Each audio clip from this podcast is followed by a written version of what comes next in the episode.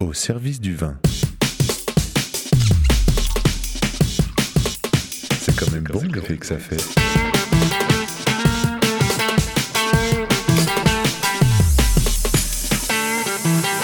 Attends, reviens, j'enregistre. Non, on fait silence.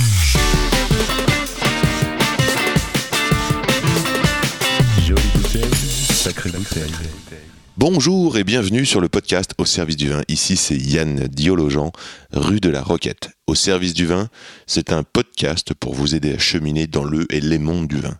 Qui se met comment au service du vin? Comment donner la chance au vin d'être le meilleur possible? Qu'est-ce que le bon? Qu'est-ce que le bon moment? Qu'est-ce que la bonne température? Qu'est-ce que le bon cadre, le bon événement? Pourquoi? Tout d'un coup, ça groove et que l'atmosphère vibre, s'électrise ou s'apaise. Voilà ce que je veux savoir. Mon objectif comprendre et partager avec vous le comment du pourquoi des gens du vin. Je pars donc à la rencontre de ceux qui se mettent au service du vin comme Aurélien Massé, sommelier chez Frenchy, 5 adresses, Paris 2, rue du Nil, dont un One Mac, un macaron Michelin, rien que ça. Un être antistatique, une langue sans bois, un goût haute définition et un grand cœur. Il nous livre une partie intime de sa vision du métier de sommelier. Nous avons parlé de formation, de vente, de gestion d'équipe, de chaussures, de recrutement, de heavy metal, de parentalité. Une discussion couleur café, matinale et déjà palpitante et dynamique, qui donne envie d'aller plus loin. À boire avec les oreilles. N'oublie pas, où tu sois en bas de chez toi ou pas loin de chez toi, il y a forcément un caviste ou un restaurateur passionné qui saura t'entendre et se régaler d'échanger sur les mondes du vin. Allez, au plaisir de se croiser ici ou là. Pour communiquer avec moi, je réponds sur Insta at Yann Diolo, Y-A-2-N, D-I-O-L-O. And let's talk with Aurelian Massé.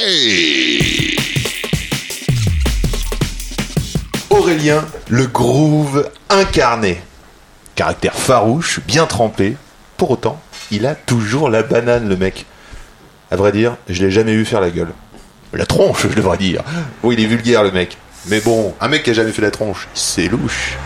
Enfin, ce matin, je vais vous dire un truc. Il arrive comme ça et il se dit euh, Putain, les gars, j'ai failli mourir Une bagnole qui me rentre. J'ai freiné comme un malade et tout. Et en fait, il a le grand smile. Il est survivant ce matin. Il est survivant, le mec. Il goûte droit. Il a le goût tranché. Aurélien, c'est une sorte d'hyperactif contrôlé, un artiste qui sait capter et qui sait caper à la manière d'un capitaine et qui sait épauler un grand chef, Greg Marchand. Et surtout, qui se met en quatre au service du vin. Et c'est ce qui nous intéresse. Il est 10h du matin bien tapé, rue du Nil, Paris 2e, octobre 2019. Température extérieure vers 14-15 degrés. Parfait pour goûter des Bourgognes, non? Mais d'abord, et pour se réveiller, une petite musique d'entrain. Getting Along de Royal Republic. C'est parti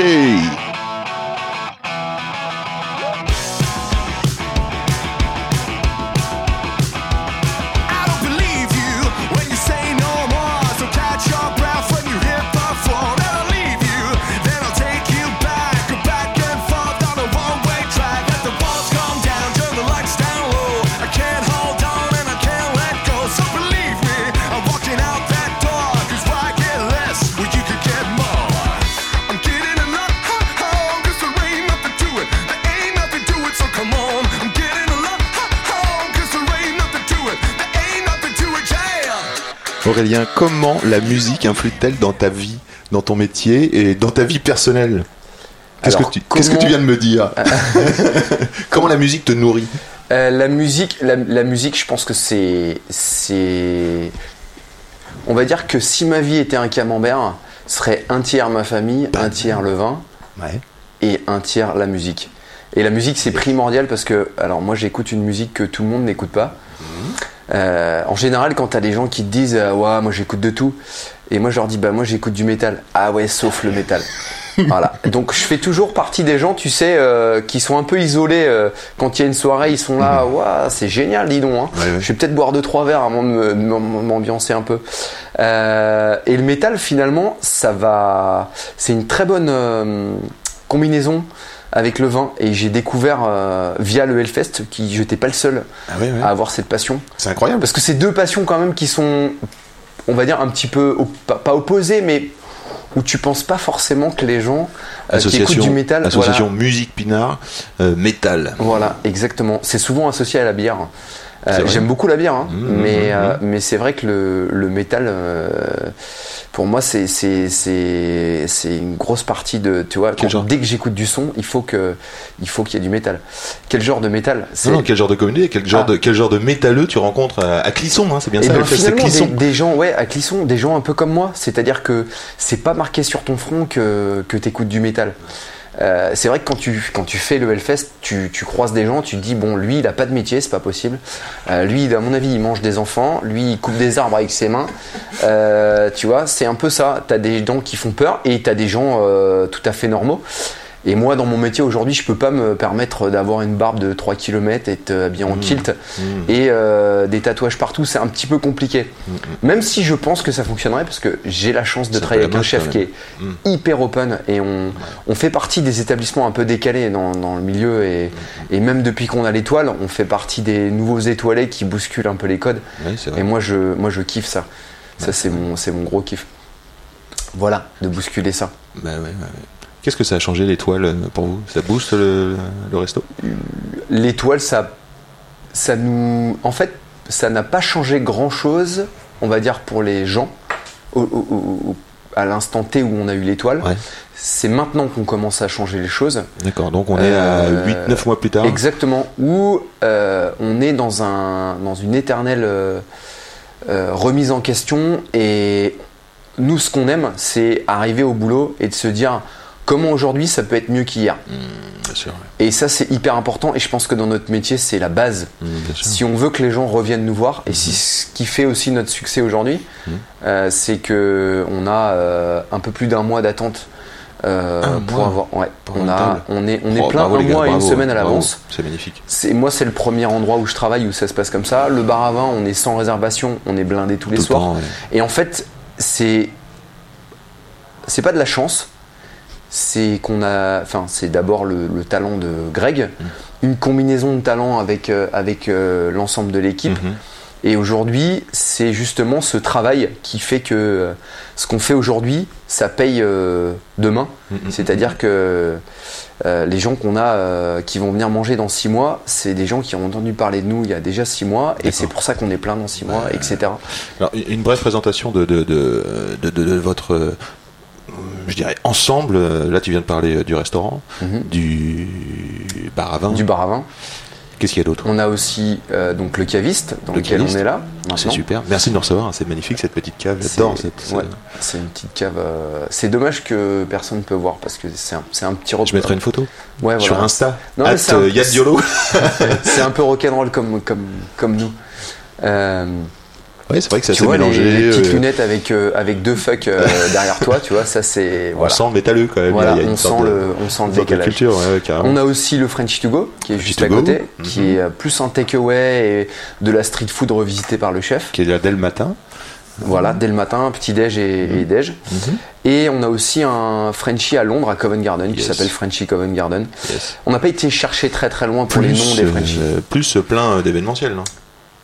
Plus des plein d'événementiels. Pop-up à New York, des. Ouais, là on fait aussi, euh, on est aussi à Verbier en Suisse avec le groupe expérimental, euh, expérimental Chalet. Mhm. Euh, on fait pas mal de collabs, on fait beaucoup d'événements avec le French to go.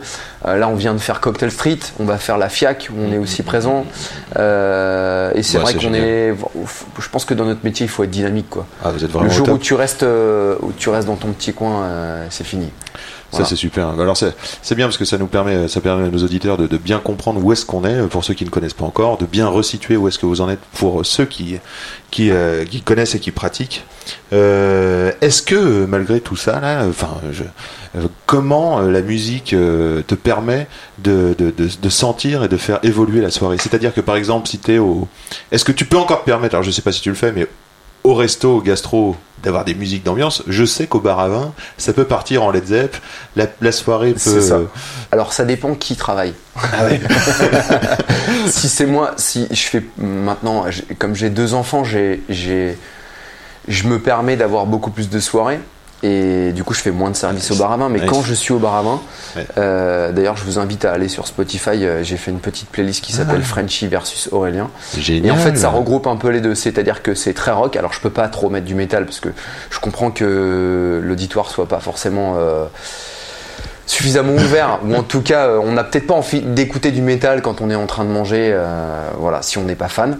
Mais c'est pour ça que je vais sur des gros classiques de rock. Euh, on peut passer de Deep Purple, Jimi Hendrix, Led Zepp, Black Sabbath, etc. à du euh, old school hip-hop. tu vois, du Cypress Hill, Run DMC, etc. Et voilà. Et je pense que c'est une playlist qui dynamise l'endroit, quoi. Et les gens parlent un peu plus fort et les gens partagent les tables, donc s'échangent. C'est pas la musique à verres. 20h qu'à 23h par exemple. Hmm, non, mais ça démarre assez vite quand même. Ça démarre assez vite. Ouais, on a, on a. C'est parce qu'ils boivent vite. C'est parce que je trouve que d'ailleurs les gens boivent beaucoup. Euh, d'ailleurs, j'ai l'impression qu'ils me rattrapent. Donc, Sauf que moi, c'est mon métier, donc j'ai le droit. T'as le droit. Voilà, c'est- uniquement professionnel. Euh, mais, euh, mais ouais, effectivement, la, la musique au bar, c'est primordial. quoi. Ça va dynamiser la soirée. Et, et en plus, ce qui est plutôt cool, c'est que les gens, à la fin de la soirée, ils vont nous parler et du moment qu'ils ont passé parce qu'ils ont hyper bien mangé, euh, des vins qu'ils ont bu parce qu'ils ont surkiffé euh, la sélection qu'on avait au verre ou, Mhm. euh, ou le choix qu'on a à la bouteille. Et en même temps, euh, l'ambiance générale grâce à la musique où ils nous disent Ah, tiens, il y avait ça ce soir, tout, c'est cool que vous mettiez ça, etc. Euh, voilà. Des, puis des groupes en fait que tu que t'entends jamais dans un resto. Par exemple, Audio Slave. Mais qu'est-ce que c'est C'est quoi Audio Slave Audio Slave. Euh, par exemple, le guitariste de Audio Slave, c'est Tom Morello, qui était le guitariste de Rage Against the Machine. Wow, ça donne envie tout de suite. Euh, Et le chanteur, c'est Chris Cornell, qui était le chanteur de Soundgarden. Donc c'est sûrement des groupes que vous connaissez ou des, des noms que vous avez dû entendre, mais c'est vrai que c'est pas forcément des trucs que tu entends dans des quoi. bars parce que c'est pas c'est pas tellement à la mode quoi. Tu parles Mais du moi choix. j'emmerde la mode. Tu parles du choix à la carte. Tu t'emmerdes la mode, j'adore. j'adore. On va revenir là-dessus parce que ça fait. Je trouve que ça influe beaucoup sur le goût Ah, et sur les achats. Mais justement, là, comme tu nous parles de choix de musique un peu fouillé comme ça, comment tu gères tes, tes achats? Comment tu fais tes vins? Comment tu Est-ce que ta cave est gérée en flux tendu? C'est-à-dire, est-ce que tu vas faire des achats et que tu vas les mettre tout de suite en vente ou est-ce que tu as un peu de réserve? Est-ce que comment Alors, tu fais pour les, mettre les deux, les deux. On a on a exactement, je peux pas exactement vous dire combien de bouteilles on a, mais on a, on a entre 8 et 10 000 bouteilles entre les différents établissements, sans parler de Londres. hein. Euh, aujourd'hui, on a une politique, enfin pas aujourd'hui, mais depuis 7 ans maintenant, on met 6-7 ans, ouais, on met des vins à la garde. Donc on a une grosse partie de vin à la garde. Sympa. Nous, c'est important aujourd'hui de pouvoir, et on a la chance de pouvoir le faire parce que financièrement, on a une structure qui est solide. Parce porter. Voilà, tout le monde ne peut pas le faire et, et je comprends. Euh, de pouvoir mettre énormément de vin de côté. Et nous, ce qu'on aime, c'est pouvoir proposer des vins à maturité. euh, et il n'y a rien de pire que de que d'ouvrir une bouteille qui est pas prête, parce qu'on peut passer à côté du vin. Il y a, il y a des choses comme ça où- qui nous font passer à côté d'une bouteille. Euh, une verrie qui est pas adaptée, euh, une température de service qui n'est pas adaptée Ça, non c'est le plus. souci constant. On, sent bien le professionnel. Ouais. Exactement. Euh, et la, la- la- la maturité du vin, si on ouvre une bouteille qui a un potentiel de garde de dingue, alors des fois, effectivement, il y a des choses qui goûtent bien sur la jeunesse, mais quand on sait ce que ça peut devenir plus tard, on a envie de se dire, mon Dieu, quoi. C'est, il faut qu'on attende un petit peu. Alors on a toujours le réflexe d'ouvrir une ou deux bouteilles parce qu'on est, on est toujours impatient. C'est comme, euh, c'est comme quand on est gamin, quand on est, quand on est euh, dans un magasin de jouets. C'est sûr que tu as envie d'ouvrir les boîtes. Toutes les, tous les jouets sont en face de toi. Moi, c'est la même chose, quoi. Et voilà. Donc la, la- la partie garde, ça représente euh, une grosse partie des vins, et le reste, c'est du flux tendu.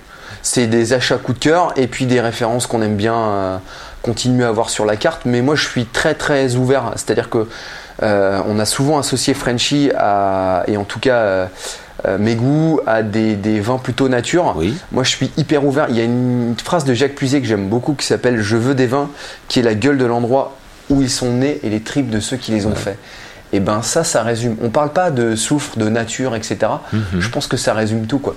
Le mec qui, qui fait des vins qui ont la gueule de l'endroit, forcément, il n'a pas utilisé de chimie. Euh, et si ils ont les tripes de ceux qui les ont faits, bah, ça veut dire qu'il y a de l'huile de coude quoi. On n'a Ouais. pas utilisé de, de- de trop d'intrants et, et on essaye de faire les choses les plus proprement Et possible. du coup, tu développes une culture du sol? Tu parles beaucoup des crus, des terroirs. T'expliques Ouais, beaucoup tout ça. c'est- hyper important. Mhm. Je pense qu'aujourd'hui, on, on- on oublie les vins de terroir. Et je dis on oublie les vins de terroir parce que les vins nature, c'est pas forcément que des vins de terroir. Alors, on tu fait aussi des expliquer ça vins- C'est quoi une- C'est la vinification qui. qui- Alors, les vins de terroir, pour moi, il faut, que- il faut, que ça, il faut que ça représente euh, une image d'une- de certains cépages euh, Mhm. plantés sur une situation géographique qui Mhm. vont s'exprimer de telle ou telle manière. Je pense que la main de l'homme est, est primordiale pour encenser justement et mettre en valeur euh, cette expression.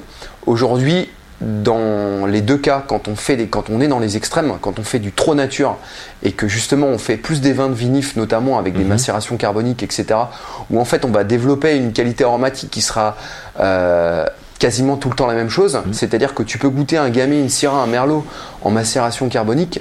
Le problème, c'est que ben, tu lisses un peu cette qualité aromatique et ça sent tout, le temps un peu pareil. Pareil avec les vins oranges, pareil avec les vins de voile. Mhm. Euh, moi j'aime beaucoup les vins de voile, ça me fait toujours plaisir. Donc les vins jaunes qui Mhm, viennent du mhm, Jura, mais il y a d'autres régions qui s'essaient à faire des vins de voile. Je trouve ça intéressant, on fait des accords euh, extraordinaires. Par contre, effectivement, on perd euh, justement cette identité géographique. euh, Est-ce que c'est est-ce que c'est une question d'ego de vigneron? Je sais pas, je pense que c'est aussi une envie de vigneron de faire des choses un petit peu nouvelles de ce qui se fait euh, Oui, là où ils sont. Ouais, ouais, Moi, je suis pas contre. Je trouve que c'est intéressant parce que C'est une manière de bousculer les codes alors. Ouais, voilà, c'est une, une manière de bousculer les codes. Après, je pense que on, on peut pas dire, euh, on peut pas cracher sur les AOC et se dire euh, finalement, euh, vas-y fuck les AOC, euh, je Ah fais oui. comme j'en ai envie. Je pense que c'est important de cadrer les choses. Après, je pense que c'est aussi important de laisser une certaine liberté aux vignerons et de et de finalement se dire, bah ok, s'il a envie de se mettre en vin de France et de faire un exercice sûr, de style, why not? Moi, je Bah suis hyper pour. Et j'aime en fait aussi proposer ce, ce genre de vin Mm. parce que euh, parce que je pense que c'est euh, c'est intéressant aujourd'hui pour nous de pas se cantonner à rester dans des cases Mm, euh, et de se dire ah, bah voilà un chardonnay il faut que ça ressemble à il faut que ça ressemble à ça il faut qu'il y ait tel élevage il faut que ça voit le bois il faut que ce soit toujours un petit peu Mhm. beurré vas-y c'est chiant quoi Ça, c'est la OC qui est enfermant. voilà Mais en même temps, grâce à la OC, il y a eu une, unité qui a permis de faire une, une typicité. exactement et c'est important aussi de, de savoir à peu près où on est il y a Mais alors, comment tu fais? Parce que euh, moi, je bois tes paroles, je comprends ce que tu dis.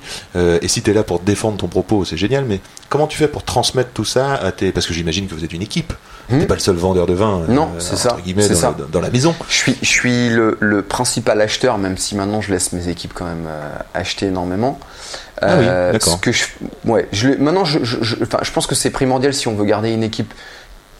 On est obligé de leur faire un peu confiance main, ouais, d'accord. et de leur laisser un peu la main sur, Mhm. sur une partie des achats. Mhm. faut aussi qu'ils se fassent plaisir à rentrer Bien des sûr, choses qui les fassent sûr, vibrer. bien Quoi. bien Ça les engage en plus certainement dans la carte et puis dans, dans- en salle. Oui, voilà, exactement. Tiens, exactement. J'ai goûté ça, Après, j'ai fait j'avoue que, ici. ouais. j'avoue que ils absorbent un peu ce que, ce que je leur raconte. La seule chose qu'ils absorbent pas, c'est mon goût pour le métal. Ça, j'ai encore du mal. Il suffit que je fasse la mise en place et que je le mette deux heures de métal. Je, je sens que je suis en train de les perdre. Voilà. Là, il- je sens que la lettre de Dem est pas loin. Et donc, question transmission, qu'est-ce que tu fais? Comment tu fais tout ça? Euh, alors on goûte ensemble, on goûte les vins ensemble. Euh, Il y a énormément de vignerons ou d'agents qui viennent nous Ouais. voir. Euh, on goûte beaucoup ensemble. Je leur explique aussi comment ça fonctionne Mhm. parce qu'on a des, on a différents profils dans l'équipe. C'est-à-dire qu'on a des gens qui vont euh, avoir fait une école de sommellerie, Oui. hum, mais qui n'ont pas forcément continué. On a des gens qui sont, qui sont autodidactes dans le métier. J'aime, bien les autodidactes. Mhm. La seule, le- la seule chose que je leur reproche un peu, c'est que, enfin, c'est pas que je leur reproche, c'est que ce qu'il faut pas négliger, c'est qu'une école, ça sert à quelque chose. Et moi, dans mon école de sommellerie, j'ai fait une école de sommellerie à Tain-l'Hermitage dans la vallée du Rhône pendant Yes. deux ans. Mhm. Et en fait, ça m'a permis euh, d'apprendre à apprendre. Ouais. Et ça, ça m'a beaucoup aidé par la suite parce que ça m'a appris ce que c'était que des défauts, Ouais. ce des, ca- des qualités. Ouais. Euh, et, Mais ça, et- c'est pas un, un peu enfermant déjà? C'est déjà être dans un, un système de goût euh, Non, pas Calibré? forcément, parce que ça m'a appris à apprendre. C'est-à-dire que on m'a dit, bah voilà, tu vois, voilà ce qu'est euh, la volatile, la brette, enfin ouais. tous ces défauts euh, qu'on Donc apprend. tu les reconnais en fait. Voilà, tu les reconnais, mais en tout cas, tu es capable de dire que c'est un défaut euh, et tu es capable de comprendre certains vignerons qui laissent un certain, une certaine volatile dans leur vin justement pour avoir une expression aromatique euh, où on a des vins qui sont beaucoup plus flatteurs.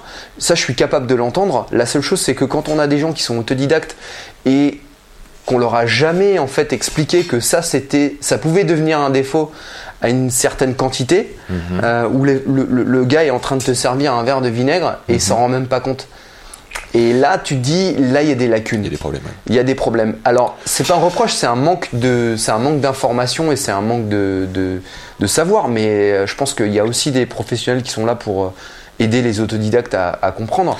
Et Moi, je- j'en apprends tous les jours. hein. Ça sûr, fait, attends. j'ai fait mon école en 2000. Mhm. Euh, Je vais avoir 39 ans. Non, je vais avoir 40 ans. Oh là là. Je pense que si tu apprends tous les jours, ça te fait de toi une grande qualité parce que apprendre, c'est transmettre, c'est aussi faire tourner l'info. C'est ça, c'est ça, Et c'est être euh, d'actualité. c'est ça. J'en profite pour dire que euh, tu cherches du monde.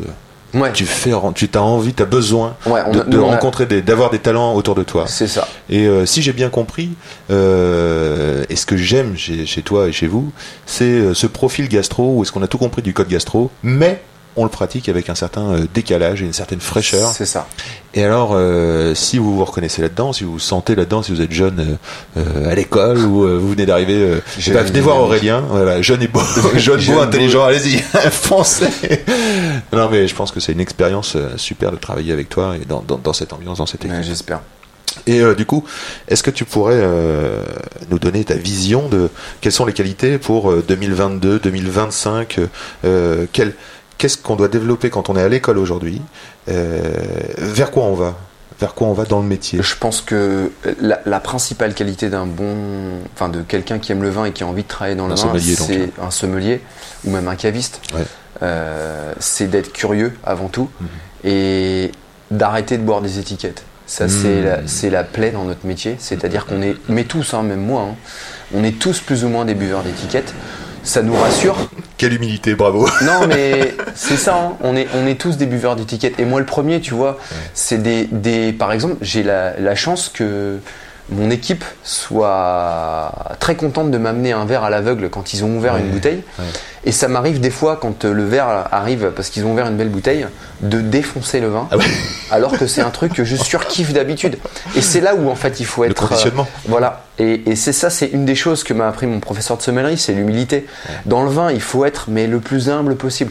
Surtout dans le métier de sommelier, nous, on est, on est que des, des acteurs. euh, on est dans la périphérie. On est là pour, euh, pour soutenir euh, les vignerons, proposer des accords mévins, parce que la base du métier de sommelier, c'est de faire des accords mévins. Ça, on l'oublie beaucoup.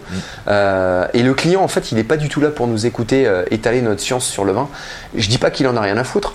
Je dis juste que il est là pour passer un bon moment avec ses potes ou avec sa compagne ou sa femme, euh, et que ce qui est important, c'est de venir dans la soirée pour euh, lui expliquer et ce pourquoi il devrait peut-être euh, aller dans cette direction et choisir telle ou telle bouteille, euh, être rapide, discret. Après, le sommelier, c'est toujours un peu le confident dans un restaurant. Les gens adorent parler. Ouais. Et quand t'es sommelier, t'as toujours plein de potes. Mais t'es- quand t'es sommelier, t'es toujours en speed en fait. T'as jamais assez de temps. Et t'as les mecs qui tiennent la jambe. Ouais, c'est ça. c'est là où il faut être bon. C'est-à-dire que avec avec euh, avec un vocabulaire adapté, tu tu t'arrives à faire comprendre aux gens que bah t'as pas que eux Ouais. et que en même temps tu dois euh, t'as un t'as un client qui te prend une très belle bouteille et tu dis putain pour ce prix-là quand même il faut que il faut tu de toute façon tu dois passer du temps à chaque Ouais, table. La seule chose c'est que il y a des bouteilles qui te prennent un peu plus de temps parce qu'il y a une préparation. Comme je disais tout à l'heure, Oui. on peut passer à côté d'un vin si la température de service n'est pas adaptée. Mhm. Clairement, j'ai un rouge qui sort de la cave qui est un peu trop frais, Mhm. euh, même sur, sur un jeune millésime. Ce que je vais faire, je vais le carafer rapidement. Mhm. Ça va lui permettre de monter en température plus vite. Et du coup, cette préparation, bah, ça te prend un petit peu de temps. Ça t'arrive de faire les carafes chaudes? Non, ça m'arrive pas de faire des carafes chaudes, comme euh, de mettre un fond de Porto dans la carafe. Ça, Au ça- secours ça, Ah, ça, tu sais que dans mes, dans, quand j'ai commencé la sommellerie il y a 20 ans, euh, je, je citerai pas l'endroit où j'étais, Mais le, le chef sommelier c'est- sur des Bordeaux, sur des Bordeaux un peu fatigués, hop là La on met un fond de Porto au fond Oh de la, la carafe, et là on redynamise. C'était les années 80, arrête. Ça n'existe plus. 90. Euh, ouais, voilà. Et Tu parlais d'un bon professeur là tout à l'heure, là tu parles. Est-ce Ouais, que tu as eu des mon- mentors, ouais, d'autres c'est- personnes qui t'ont. C'est euh. Alors d'abord, je veux. Je veux pas faire le, je veux pas faire le truc lambda, mais euh, d'abord c'est grâce à ma mère que je fais ce métier. Merci, Donc, remercie maman. Euh, c'est elle qui m'a qui m'a un peu poussé et, je le remercie aujourd'hui. Super. Mais elle le sait. Euh, et deuxièmement, c'est mon mes professeurs euh, de sommellerie, enfin mon professeur d'onologie et mon professeur de sommellerie, Pascal Boucher et Jean Gabert, euh, qui sont à la retraite maintenant, Si vous nous les deux. entendez. Voilà. J'espère qu'il m'entendra, euh, Pascal. Bon, de toute façon, il le sait. hein, Aujourd'hui, c'est le mentor, pas que pour moi, mais pour beaucoup d'autres euh, beaucoup d'autres élèves qui sont passés par l'école de, de Super. Tain l'Hermitage. C'est un peu euh, c'est un peu une, une communauté au service du vin qui il a réussi à fédérer tellement de gens et, et à et à rendre amoureux tellement de gens comme moi que c'est ouais. Peut-être aller le voir un jour.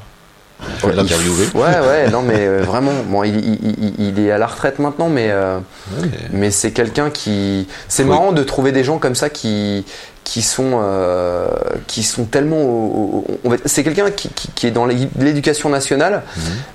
et en même temps, il faisait tellement plus que ce qu'on lui demandait. Mhm. Et, et- et- et on le voit parce qu'en fait, c'est un métier de passion. Donc en fait, tu peux pas t'arrêter au truc scolaire. Ça, c'est pas possible, quoi. C'est pas possible. Et puis, euh, et puis, euh, Il y a tellement de choses. ouais, voilà. Enfin, Enfin, il a, Voilà. il a nourri une certaine passion euh, chez exactement. vous. Et il a su, comme tu disais tout à l'heure, quand tu m'as présenté, euh, canaliser, euh, je sais plus quoi. En fait, moi, j'étais un peu un électron libre.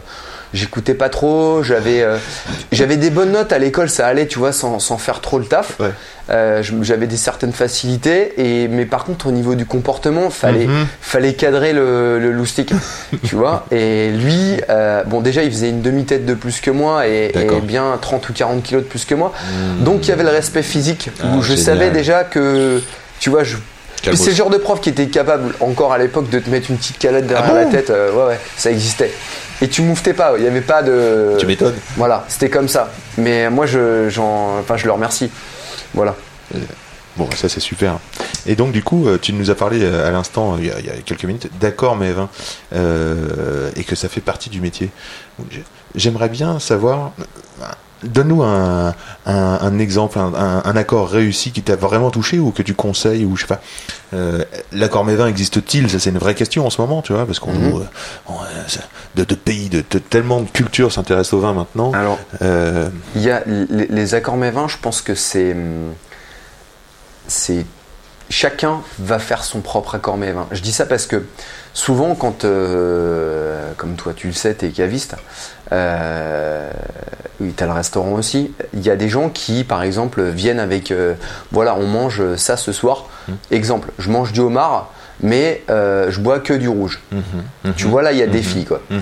eh ben, c'est savoir s'adapter. Et c'est pour ça qu'on ne peut pas toujours faire le meilleur accord mévin, mais en tout cas, on doit, on doit toujours privilégier Ah ouais. le- un des mots qui me viennent. Suffisamment bon. Voilà, suffisamment bon. On doit toujours privilégier le, le- les goûts de la personne Mm, aussi. Ça rentre énormément en compte. Souvent, le sommelier, il oublie un peu ça. Beaucoup d'écoute. Beaucoup C'est d'écoute. ce que tu es en train de dire. C'est ça. Beaucoup d'écoute. On- on- on- souvent, le sommelier, en fait, il y a, il y a- malheureusement dans notre métier, il y en a et il faudrait qu'ils faudrait qu'ils écoutent un peu plus parce que justement, en fait, ils sont euh, voilà, pour eux, l'accord c'est ça. Alors le client, il boit pas un verre de rouge, mais le mec, il a décidé que ce soir, il allait te caler une bouteille de rouge parce que c'était ça qu'il fallait prendre. C'est très juste ce que tu dis. Aurélien. Et je vais, je vais te donner un exemple. Il n'y a pas très longtemps, on était, j'étais dans un restaurant étoilé, euh, enfin il y a, si, il y a un petit- une petite année de ça, dans un restaurant étoilé, et c'était un jeune sommelier. Je mangeais avec, euh, avec Greg justement, et on avait un événement après ce déjeuner. Je choisis la première, on est quatre à table. Donc quatre, on peut boire de bouteilles à notre niveau, Easy. ça se fait easy. La seule chose, c'est que tu vas effectivement choisir des vins euh, qui vont euh, te laisser la possibilité l'après-midi d'être encore, euh, bosser, ouais. tu vois, de, de actif quoi et pas des trucs qui vont me plomber. Et donc je choisis le premier blanc, je demande au sommelier, je lui explique le contexte, je lui dis voilà on mange ça, mais en même temps cet après-midi euh, on, a un, on a un événement, il faut qu'on soit au top, etc. Amène-nous quelque chose. Je pensais qu'il avait compris, il était encore jeune, et je pense que c'est peut-être c'est ça qui a fait la, la- la- la différence. Le mec avait absolument envie de nous impressionner avec une quille, et il nous a ramené, je vais pas citer le nom du vin, mais il nous a ramené un rouge corse qui faisait 14,5, qui était assez puissant et généreux, pas forcément ultra bien équilibré parce que ça manquait encore un peu de Tu fraîcheur. demandes un blanc, il ramène un rouge. Tu demandes léger, il ramène 14,5. Et, et- et du coup, et du coup, tu vois, je me suis dit, ok, c'est une belle étiquette. Tu vois, je sais que tu que as envie de nous faire, faire plaisir, plaisir. mais t'as pas écouté ce que je t'ai dit, tu vois. Voilà. Ouais. Et là, j'avais envie de lui mettre la tête dans les rognons, tu vois. non, mais clairement, t'as envie de dire, tu n'as pas écouté l'intitulé. tu vois C'est comme le gars qui est hyper intelligent, mais qui a pas écouté la question. Ouais. Bah, ils s'écoutent eux, voilà. Et du coup, j'étais trop déçu. Je me suis dit, putain, t'as l'air d'être bon, mais, mais Mm. écoute. Voilà, et, et voilà. Donc là, tu es à table avec Greg Marchand. Est-ce que tu peux nous raconter cette rencontre? Euh, Question euh, plutôt la vision de l'entrepreneur, tu vois. J'aimerais bien savoir. Euh, je, je vais, je vais te raconter comment on s'est rencontrés, c'est assez simple. J'ai. Il y a la rencontre des hommes et il y a la rencontre des affaires. Ouais. Alors d'abord, d'abord, je j'étais, je revenais de l'île Maurice parce que j'ai été sommelier à l'île Maurice pour un, un groupe qui s'appelle Constance. Et ensuite, je suis revenu, à- je suis revenu en France pour, euh, pour ma femme. Et hum, quand je suis revenu en France, j'ai travaillé pour un grand château à Bordeaux, à Pessac-Léognan. Et du Hurton, je J'ai fait ça, euh, non. La famille un autre. Non, pas la famille, non, le, euh, Bernard Magret. Magret. Château Pape Clément. Très bien. Une belle expérience, à l'opposé du métier que je fais aujourd'hui, mais euh, toute expérience est bonne à prendre. Voilà, Super, non, non, pas mais- plus, pas moins. Euh, et du coup, quand je, c'était un métier qui me correspondait pas du tout, je, je faisais pas le métier qui me faisait, qui me faisait envie, D'accord. et je cherchais autre chose. Et du coup, euh, j'ai un, oh là là, Non, non, c'est bon. Enfin, si tu, si, si tu peux non, ne non, pas non, décrocher, c'est parfait, on peut continuer. je, je- je- je ne couperai pas ce truc. ok. J'adore, c'est C'est la vie, c'est la vie de la cave. C'est la vie de la cave. En plus, la sonnerie est géniale. Ouais, c'est vrai. Euh, C'est pas du métal. hein. c'est la vieille sonnerie. Donc là, tu, tu, faisais pas le métier que tu avais envie. donc Voilà. tu- Et du coup, je cherchais autre chose et j'ai un de mes amis qui me dit euh, écoute, euh, j'ai vu sur euh, Facebook, euh, il y a un restaurant qui s'appelle le Frenchy, ils vont ouvrir un bar à main, ils cherchent quelqu'un. Ils euh, vont ouvrir. Ouais. voilà. Là au tout début. Quoi. C'était vraiment le tout début. Ça fait le Frenchy a 10 ans aujourd'hui. Moi, ça fait 8 ans que je travaille avec, euh, avec Greg au. Frenchy. Et du coup, on a, je suis allé me présenter. Il y avait une sommelière qui s'appelait Laura Vidal qui était là et qui m'a fait passer un entretien. Euh, on a pas mal discuté. Deuxième entretien, ce coup-ci avec Greg. Et le deuxième entretien, ça a été assez court. Et puis c'est une question de feeling aussi. hein. Bien sûr.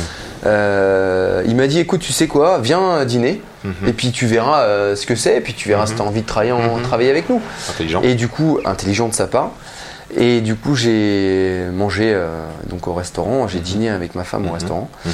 Et, euh, et, euh, j'ai vraiment, j'ai vraiment beaucoup aimé ce que j'ai mangé. Et surtout, au-delà d'avoir aimé, je me suis dit tiens, je mange quelque chose de nouveau. Il y avait, un, il y avait une étincelle dans l'assiette qui a fait que je me suis dit putain, c'est cool. Je suis en train de, je suis en train de manger un truc, tu vois, qui, qui me fait plaisir, qui me fait vibrer. Génial. Et Donc l'assiette. Voilà. Mm. Et, et donc du coup, Greg me montre le futur bar à vin. Donc euh, grand comme une boîte d'allumettes.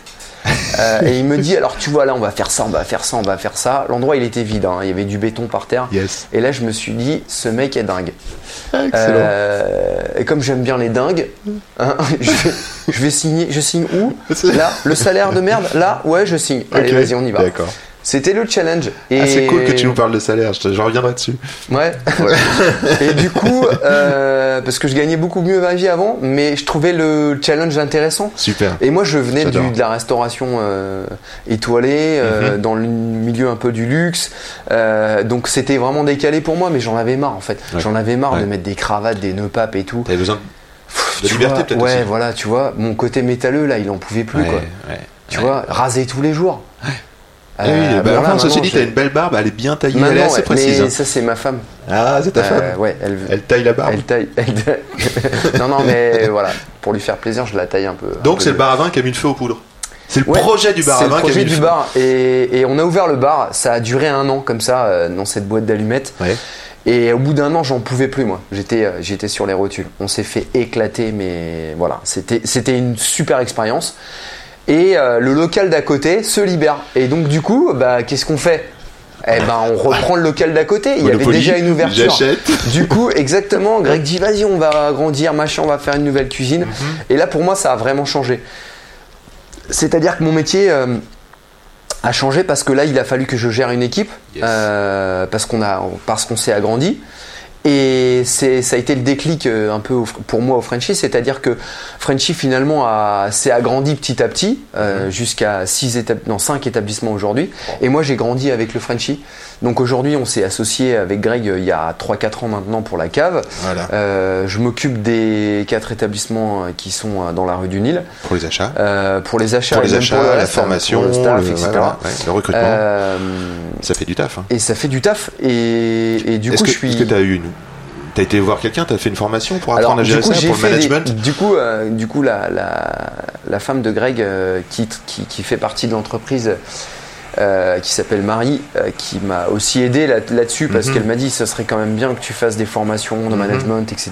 C'est Mhm. important le management hein, parce que Alors, quand tu écoutes du métal, le management, ça se règle, tu vois, avec euh, des trèfles à 5 T'es feuilles plutôt, comme ma un, grand-mère. t'es plutôt un affect tu, tu gères à l'affect ou t'es plutôt rationnel? Ouais, non, alors. Le problème qu'il y a eu, c'est que nous, on fonctionne beaucoup à l'humain. au Ouais, c'est ça. Frenchy. Donc l'affect. L'affect, et c'est pas bon. Parce que quand t'es trop nombreux, tu peux plus travailler. Tu peux plus travailler. T'es obligé de, t'es obligé d'avoir un. T'es obligé d'avoir euh, Un cadre. un cadre, un cahier, tu vois. Là, on est en train de, de, de faire un manuel de service, justement. Pour, que quand, Un manuel de service, c'est quand on a quelqu'un qui arrive de nouveau dans Ouais. l'entreprise, Ouais. on lui donne le manuel de service. Et en Ah, fait, c'est les grandes lignes. Livret d'accueil. Voilà, c'est le brand book en fait, c'est qui on est. Le brand Euh, book. qu'est-ce que qu'est-ce que Frenchy représente aujourd'hui? Quelles sont les valeurs? Euh, Qu'est-ce qu'on a envie de mettre en avance? Qu'est-ce c'est quoi notre philosophie Tu vois? Et, et- et tout ça c'est important parce que quand t'as quelqu'un de nouveau qui arrive, c'est un peu comme McDo, hein, j'ai envie de te dire. Non mais dans les grandes lignes, parce que McDo ils sont très bons, tu vois. Ouais. Ils- Oui, McDo, ils- ils- les gens, alors ça les fait chier de bosser à McDo, mais en fait euh, ils ont la casquette McDo, le machin truc McDo, ouais, etc. ouais, ouais. Finalement, le manager de chez McDo, euh, enfin, tu vois, il, est là pour aussi li- être leader dans, dans, dans, euh, dans son petit resto. Et, euh, et nous, ce qu'on a besoin, et de représenter les valeurs. De la maison. de la maison. Nous, à petite échelle, alors avec des vrais produits pour le coup. Oui. Mais, euh, mais c'est ce qu'on essaye de, de- on essaye de cadrer parce qu'aujourd'hui, euh, Frenchy, c'est 70 personnes. Waouh Donc, euh, tu, quand t'es quand t'es 10 personnes, ça va, tu peux jouer l'affect, etc. Nous aujourd'hui, on, on, on peut plus faire ça. Euh, et je suis content parce que je travaille avec une équipe, euh, une équipe qui est dynamique, qui nous suit, euh, que ce soit euh, François Roche qui est le chef exécutif, que ce soit les différents chefs euh, de chaque, chaque restaurant, mon assistant euh, François. Euh, qui m'aide beaucoup et qui fait, euh, qui fait énormément sur la partie opérationnelle et qui, s'occupe de toute la merde que j'ai pas envie de gérer. Et je le remercie pour ça. Merci. Merci François. Du coup, euh, Marie enfin, t'as, t'as conseillé de te former et puis euh, tu trouves aujourd'hui des outils pour cadrer et d'être à l'affect et pour Voilà. cadrer. ouais. Il y a aussi la. Maintenant, on a des bureaux avec une personne qui s'occupe de la, La communication, c'est génial. C'est Célia qui s'occupe de ça. On a euh, le service comptabilité avec euh, Stevie. Euh, et en fait, c'est toutes ces personnes qui font que aujourd'hui, on appelle la- on l'appelle la Frenchy Family. Ah. C'est-à-dire que quand tu rentres chez Frenchy, c'est la Frenchy Family. et la cool. Frenchy Family, euh, quand tu la quittes, euh, tu, Tu vis encore avec. tu vis encore avec. Elle te nourrit parce encore. a exactement. Et on a des gens qui sont partis de la Frenchy Family, qui sont revenus. J'adore. euh, parce qu'en fait, on est, c'est vraiment une, c'est marrant parce que c'est la première entreprise où je travaille où il y a cet esprit, cette cohésion. vous êtes fort, vous êtes fort parce que vous racontez l'histoire. Vous Ouais. donnez une histoire à tous ceux qui rentrent et qui partent. Quoi. C'est magnifique. C'est ça, c'est ça. Et ça marque. Alors, il y a des gens avec qui ça se passe mieux que d'autres, bien entendu. T'as des gens qui laissent une vraie empreinte. T'en as qui sont. euh, c'est que un passage. Mais, euh, Mhm. mais j'ai envie de te dire, c'est ça qui fait aussi euh, un tout, quoi. Ouais, ouais, ouais. Si on avait que des superstars, tu vois, ça s'appellerait la Dream Team. tu vois, mais la Dream Team, en, en- en- enfin, tu vois, l'équipe américaine qui a eu euh, au JO, la Dream Team, c'était en 92, je crois, je sais plus. C'était il y a très longtemps, avec Michael Jordan, Magic Johnson. Il y en a eu qu'une cool, seule de Dream cool, Team. Trop hein. cool, trop cool. Maintenant, tu as encore euh, des. Tu vois, tu as, l'équipe aux États-Unis là, qui, qui- qu'on a battu d'ailleurs cette année. euh, ouais, ouais. Voilà.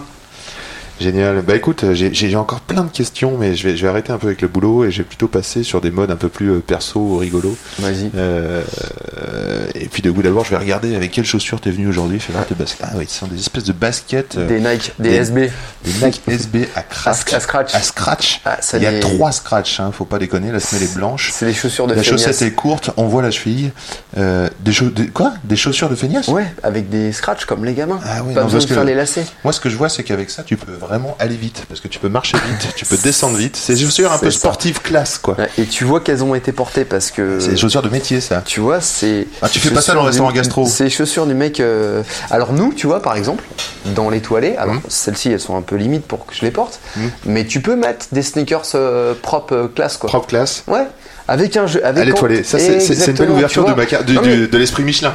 Si t'as si un jean hyper propre, bien taillé, tu vois, euh, Ouais. un peu slim fit, etc., Ouais, ouais. avec, euh, avec une, des jolis sneakers, une belle chemise, t'as le petit habillé Frenchy, Paf, euh, je veux parti. dire là c'est bon. C'est Frenchy Family, T'es dans le code. T'es parti. C'est génial.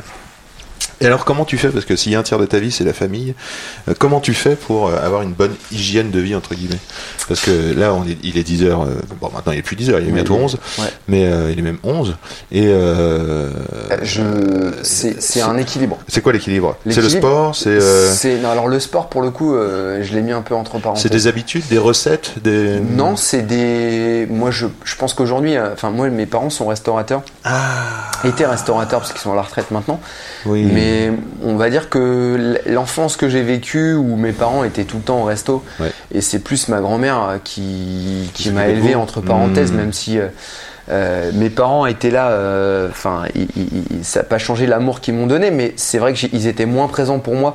Par exemple, tu sais, Mmh. c'est un truc tout con, mais quand j'arrivais chez moi euh, le soir pour, pour dîner, ma mère me disait Tu veux manger quoi? Hmm. et cette question, en fait, c'est pas genre il y a ça à manger. Alors moi, je disais bah, je sais pas, je voudrais manger ça. Et elle me disait ah bah non, il y en a pas. Et moi, la réponse que j'avais à chaque fois, c'était il y a jamais rien dans ce restaurant, tu vois. et finalement, quand j'allais chez ma grand-mère, il n'y avait pas le choix. Et en plus, j'avais intérêt à terminer parce que ma grand-mère faisait 1m80, Ah ouais. faisais du 44. Tu vois, Schwarzenegger avec des boucles d'oreilles, c'était la même quoi. Tu, tu rigolais pas. Elle mettait, elle mettait une tête de plus à mon grand-père. C'était, c'était la grand-mère, tu vois, que t'avais pas en- envie de contredire. Et qui cuisinait Et qui cuisinait parce que c'est elle qui avait le restaurant de mes parents avant. Parce que le, le restaurant de mes parents qui s'appelle le, le Chabotet, euh, c'était une, c'est une institution et c'est, c'est une C'est à. Cône-sur-Loire Non, c'est l'île de Ré. Je suis L'île originaire de l'île de Ré, moi. Très bien. L'île de Ré. Qui n'est pas en Bretagne, euh, comme certains pourraient le penser. Euh, Mais en- Mais en. Charente-Maritime, Voilà. voilà. Euh, je sais plus pourquoi j'étais là-dessus. Euh, T'es là-dessus parce que euh, l'équilibre, Ah oui, euh, l'équilibre. l'hygiène de vie. Et voilà. Et moi, je voulais que je voulais pas, euh, je voulais pas retransmettre ou en tout cas avoir ce reflet-là avec mes enfants.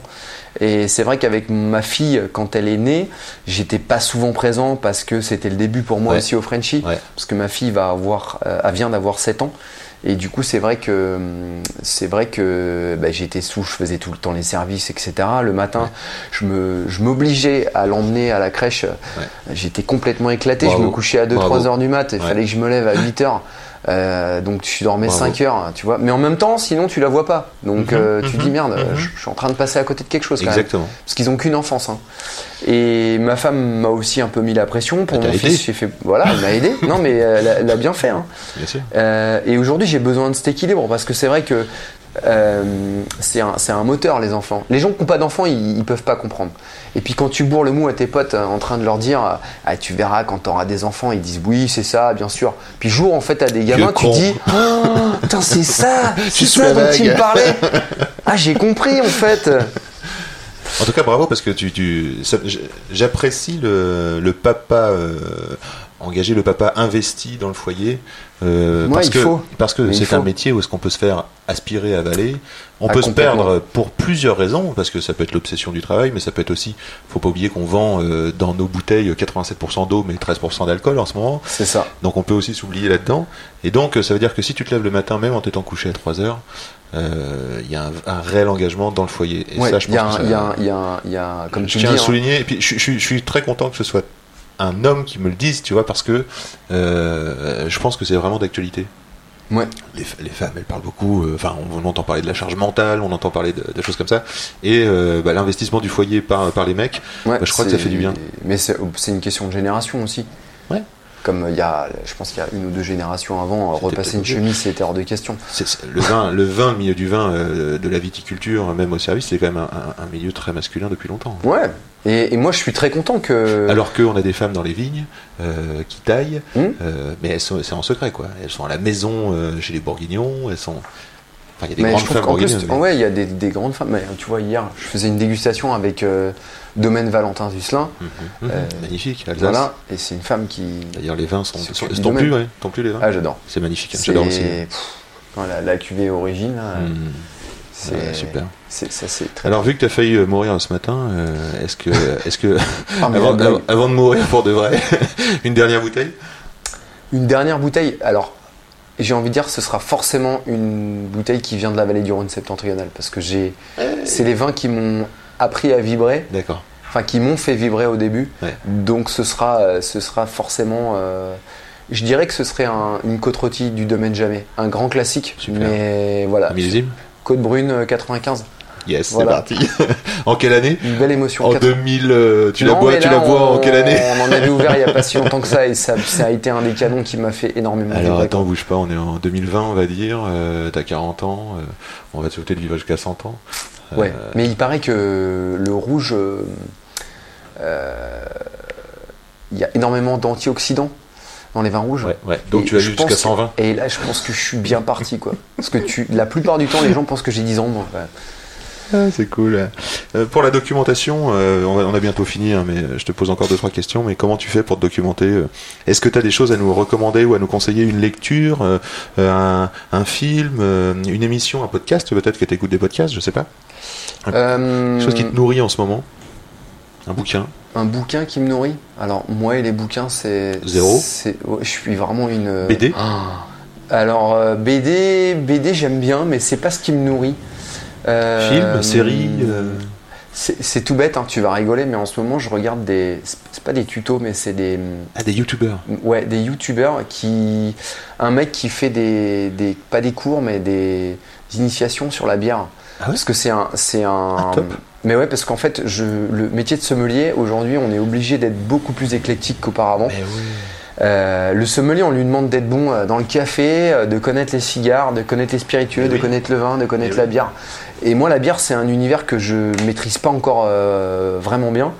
Et je regarde euh, et je regarde une émission en ce moment euh, d'un mec qui fait des présentations sur les différents types de bières, etc. J'ai la chance d'avoir un voisin ici qui a un bar à bière qui s'appelle Hopi Corner. Mhm. Le patron s'appelle Rémi. Salut Rémi. Et, et Rémi, c'est un geek de la bière. Mhm. enfin, C'est un passionné de la bière comme moi, j'aime le vin. En plus, on écoute le- quasiment le même son, donc euh, ça nous fait Ah euh, oui, deux affinités. commun, ouais, ouais, ouais, ouais. Et je lui demande beaucoup de conseils. Et, et- et c'est génial parce que j'ai l'impression en fait que je reviens à mes premières années de, découverte du vin. Ah. C'est-à-dire que j'ai les premières émotions Ouais. euh, comme j'avais dans le vin.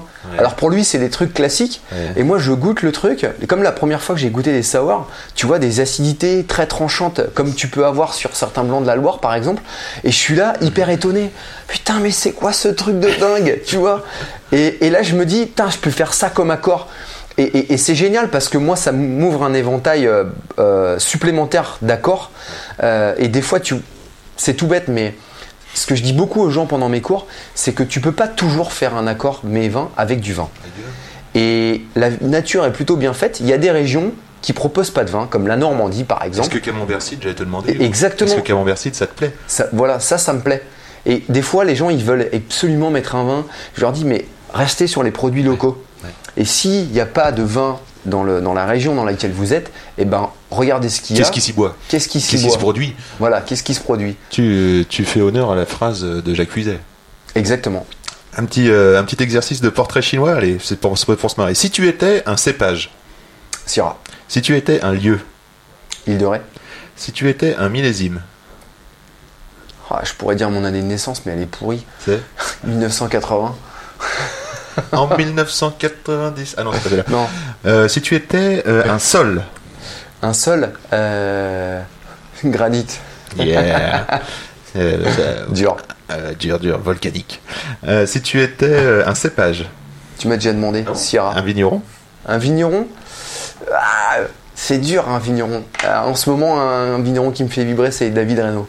David Reynaud, Irancy. Non. Ah, David, Renaud Non, ou David Reynaud à Croz Hermitage. Excellent. Croz Hermitage. David, les David. Ouais, les- ah, il y en a beaucoup. Super, Mais David et, Reynaud euh, à Croz. J'a- j'a- J'adore ses vins.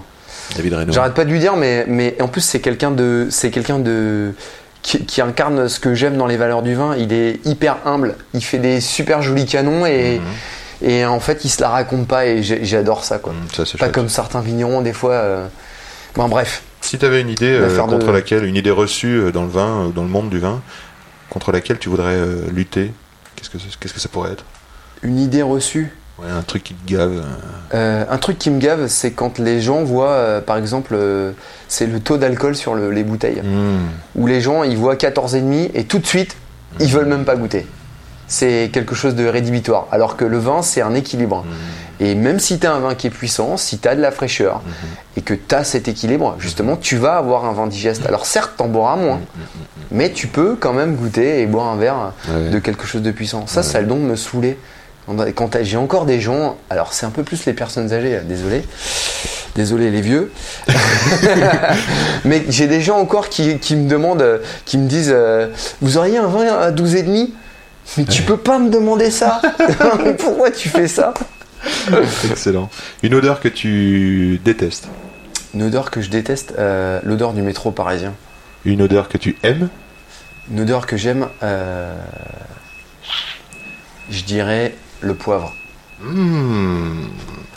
C'est bon, ça nous prépare un bon programme. Je vais te lâcher, ça fait euh, déjà une cinquantaine de minutes que tu, euh, que tu joues à la- au jeu de la conversation ici dans ta cave.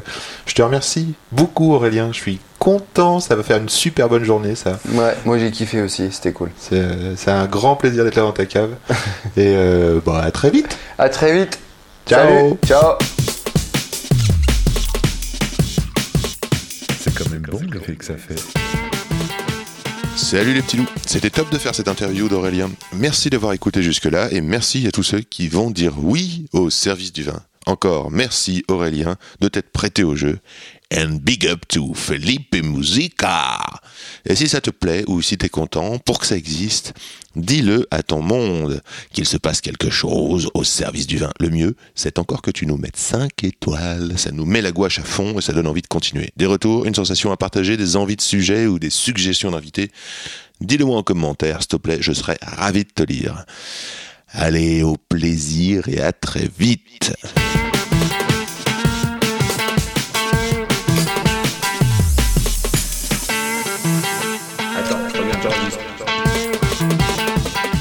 Silence.